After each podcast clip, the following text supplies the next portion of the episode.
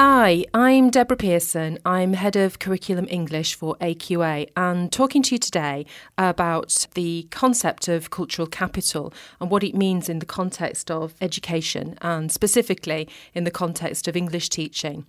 It's probably a good idea to start with the theory and where the concept emerges from.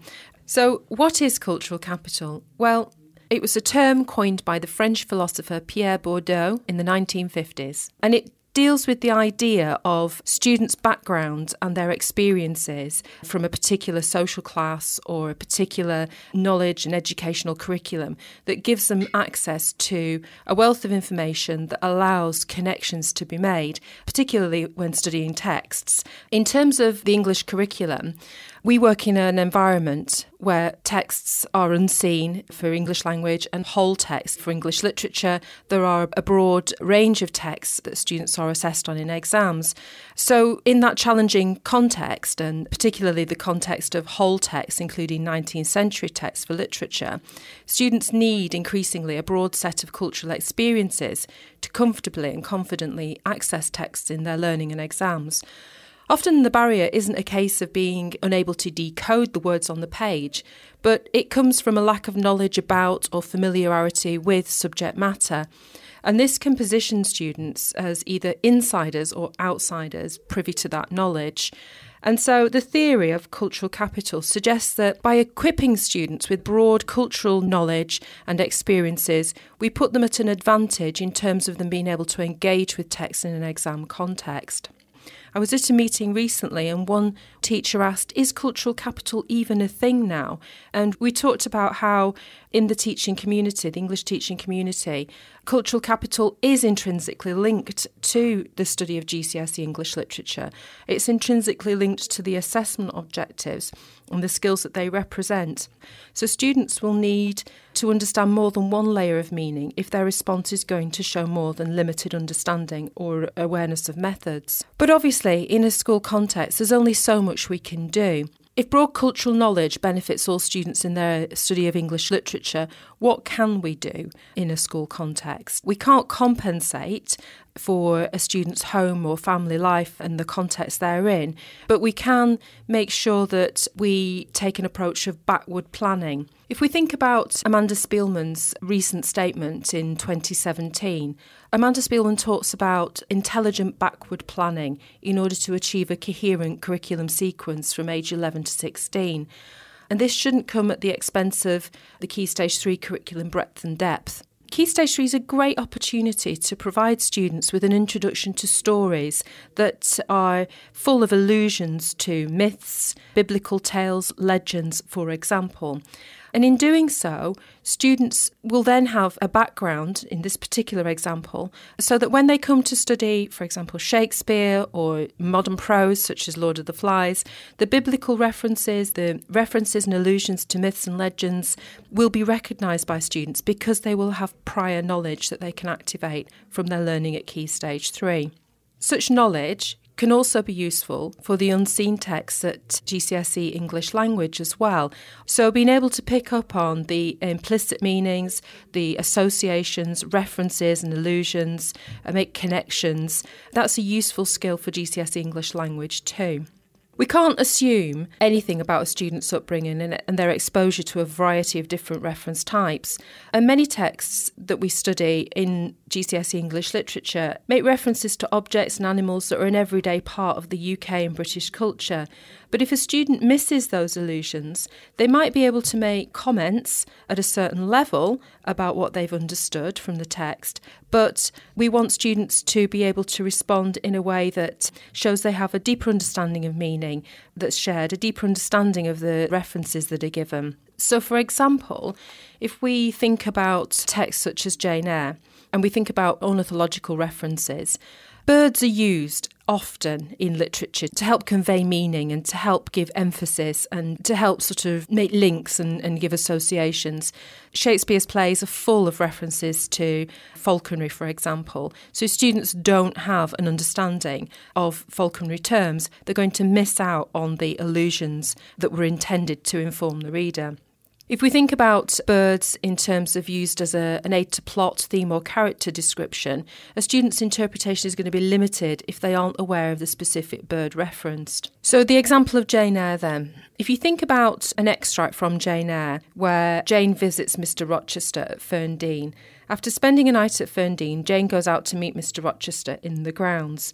Just to quote an extract from Jane Eyre Oh, you are indeed there, my skylark. Come to me. You are not gone, not vanished. I heard one of your kind an hour ago singing high over the wood, but its song had no meaning for me, any more than the rising sun had rays. All the melody on earth is concentrated in my Jane's tongue to my ear. I'm glad it is not naturally a silent one. All the sunshine I can feel is in her presence. The water stood in my eyes to hear this avowal of his dependence, just as if a royal eagle, chained to a perch, should be forced to entreat a sparrow to become its purveyor. You would assume that students would understand the reference of skylark, eagle, and sparrow. But we have to ask ourselves have students ever seen those birds? Have they seen the size of them? Have they seen them fly? And are they aware of the connotations of each type of bird in that extract? In an extreme case, if a student recognises the names of the species of birds as birds but doesn't understand the connotations and instead in their own mind replaces those species with birds that they are familiar with, so instead of sparrow, eagle, and skylark, perhaps replaces it with a mockingjay, a pigeon, and a flamingo, it changes the meaning of the text completely. And this will interfere with, it will hinder the student's interpretation of the extract. So we can't stop, start, teach all the time and throughout literature keep pausing and explaining different references. But what we can do is think about what it is that we're going to choose as our text at Key Stage 4 from the choices that are given and backward plan and think about what we're going to teach in Key Stage 3. If we think about prior knowledge, there was a report by the Education Endowment Foundation in 2017 called Improving Literacy in Key Stage 2, and it focused about linking to prior knowledge, making personal connections, and that leads to strength in terms of students' ability to interpret the text that they're presented with. So, a quote from the report says that pupils think about what they already know about a topic from reading or from other experiences and they try to make links. This helps pupils to infer and elaborate, fill in missing or incomplete information, and use existing mental structures to support recall. If we think about a great example that was provided recently in one of our hub activities, we gave the example of where students were introduced to the poem Vultures by Chinua Achebe. And we thought about the example because it was a good example of how cultural capital was needed to understand the poem. And students were given a full version of the poem and asked to blank out all the words that they didn't understand. And it became evident to the teacher that her class, in the main, had very little understanding of what a vulture was and therefore had blanked out many words in the poem that referred to the bird of prey, including the title itself. So we have to consider how difficult it would be to study that particular poem because of the lack of cultural context necessary to understand the allusions and the connections and the associations within it. It's impossible. So, you know, again, using that imagery of birds, vultures, it was really important for the teacher to introduce what a vulture was, what it stood for and represented, in order then for students to make connections in the poem and have some basic understanding of the poem and then link it to experiences and associations that might be relevant in terms of the universal human condition. A friend of mine in the Northeast told a great joke, or she thought it was great at least, and it goes like this I went to my car one frosty morning. The car was covered in frost. Uh, next to the car, there was a figure dressed in black holding a scythe, a grim figure. And I realised as I started to scrape the ice off my car that I was de icing with death. The students, of course, that she told this joke to didn't understand the humour. They didn't recognise the allusion to the figure, the traditional figure of death cloaked in black holding a scythe, and they didn't have the experience of de icing a car. So the connection of de icing with death just was lost on them. It's a great example, really, of context in terms of just general life experience. So, In terms of wider cultural knowledge and experience, what can we do to help? What can teachers do to help? And how can we achieve a broader cultural knowledge that benefits all students in their study of English literature and language? Some ideas are very practical and free, which are accessing the British Library.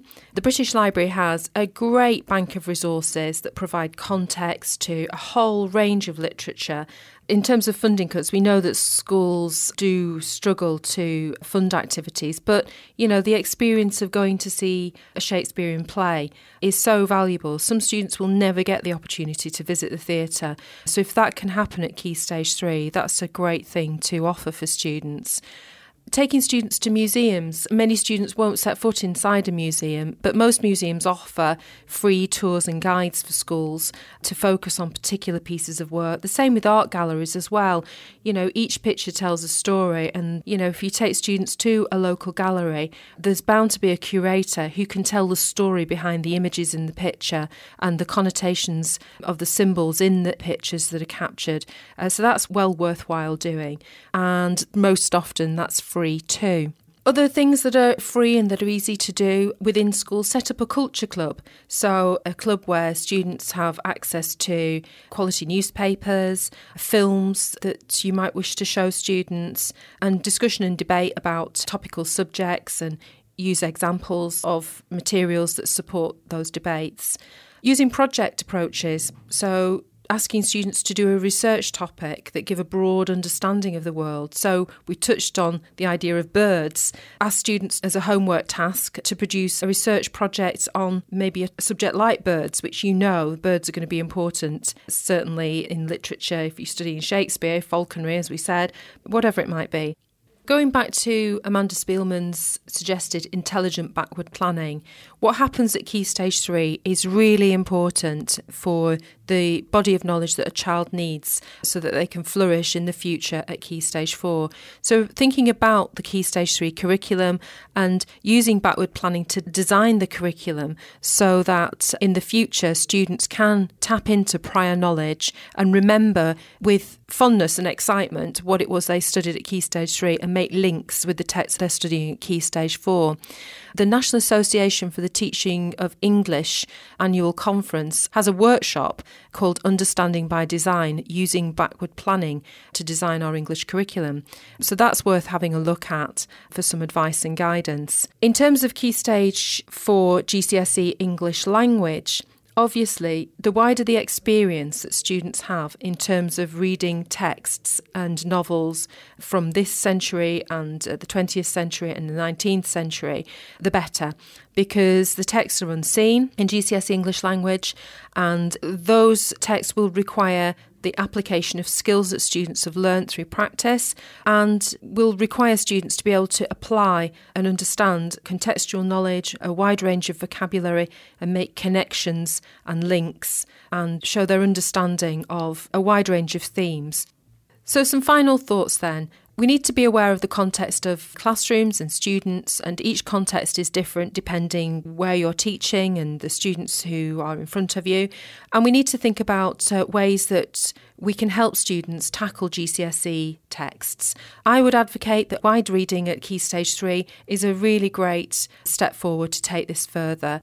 I hope this has given you some food for thought in terms of cultural capital and some ideas about what you're going to do for your students. So it's over to you.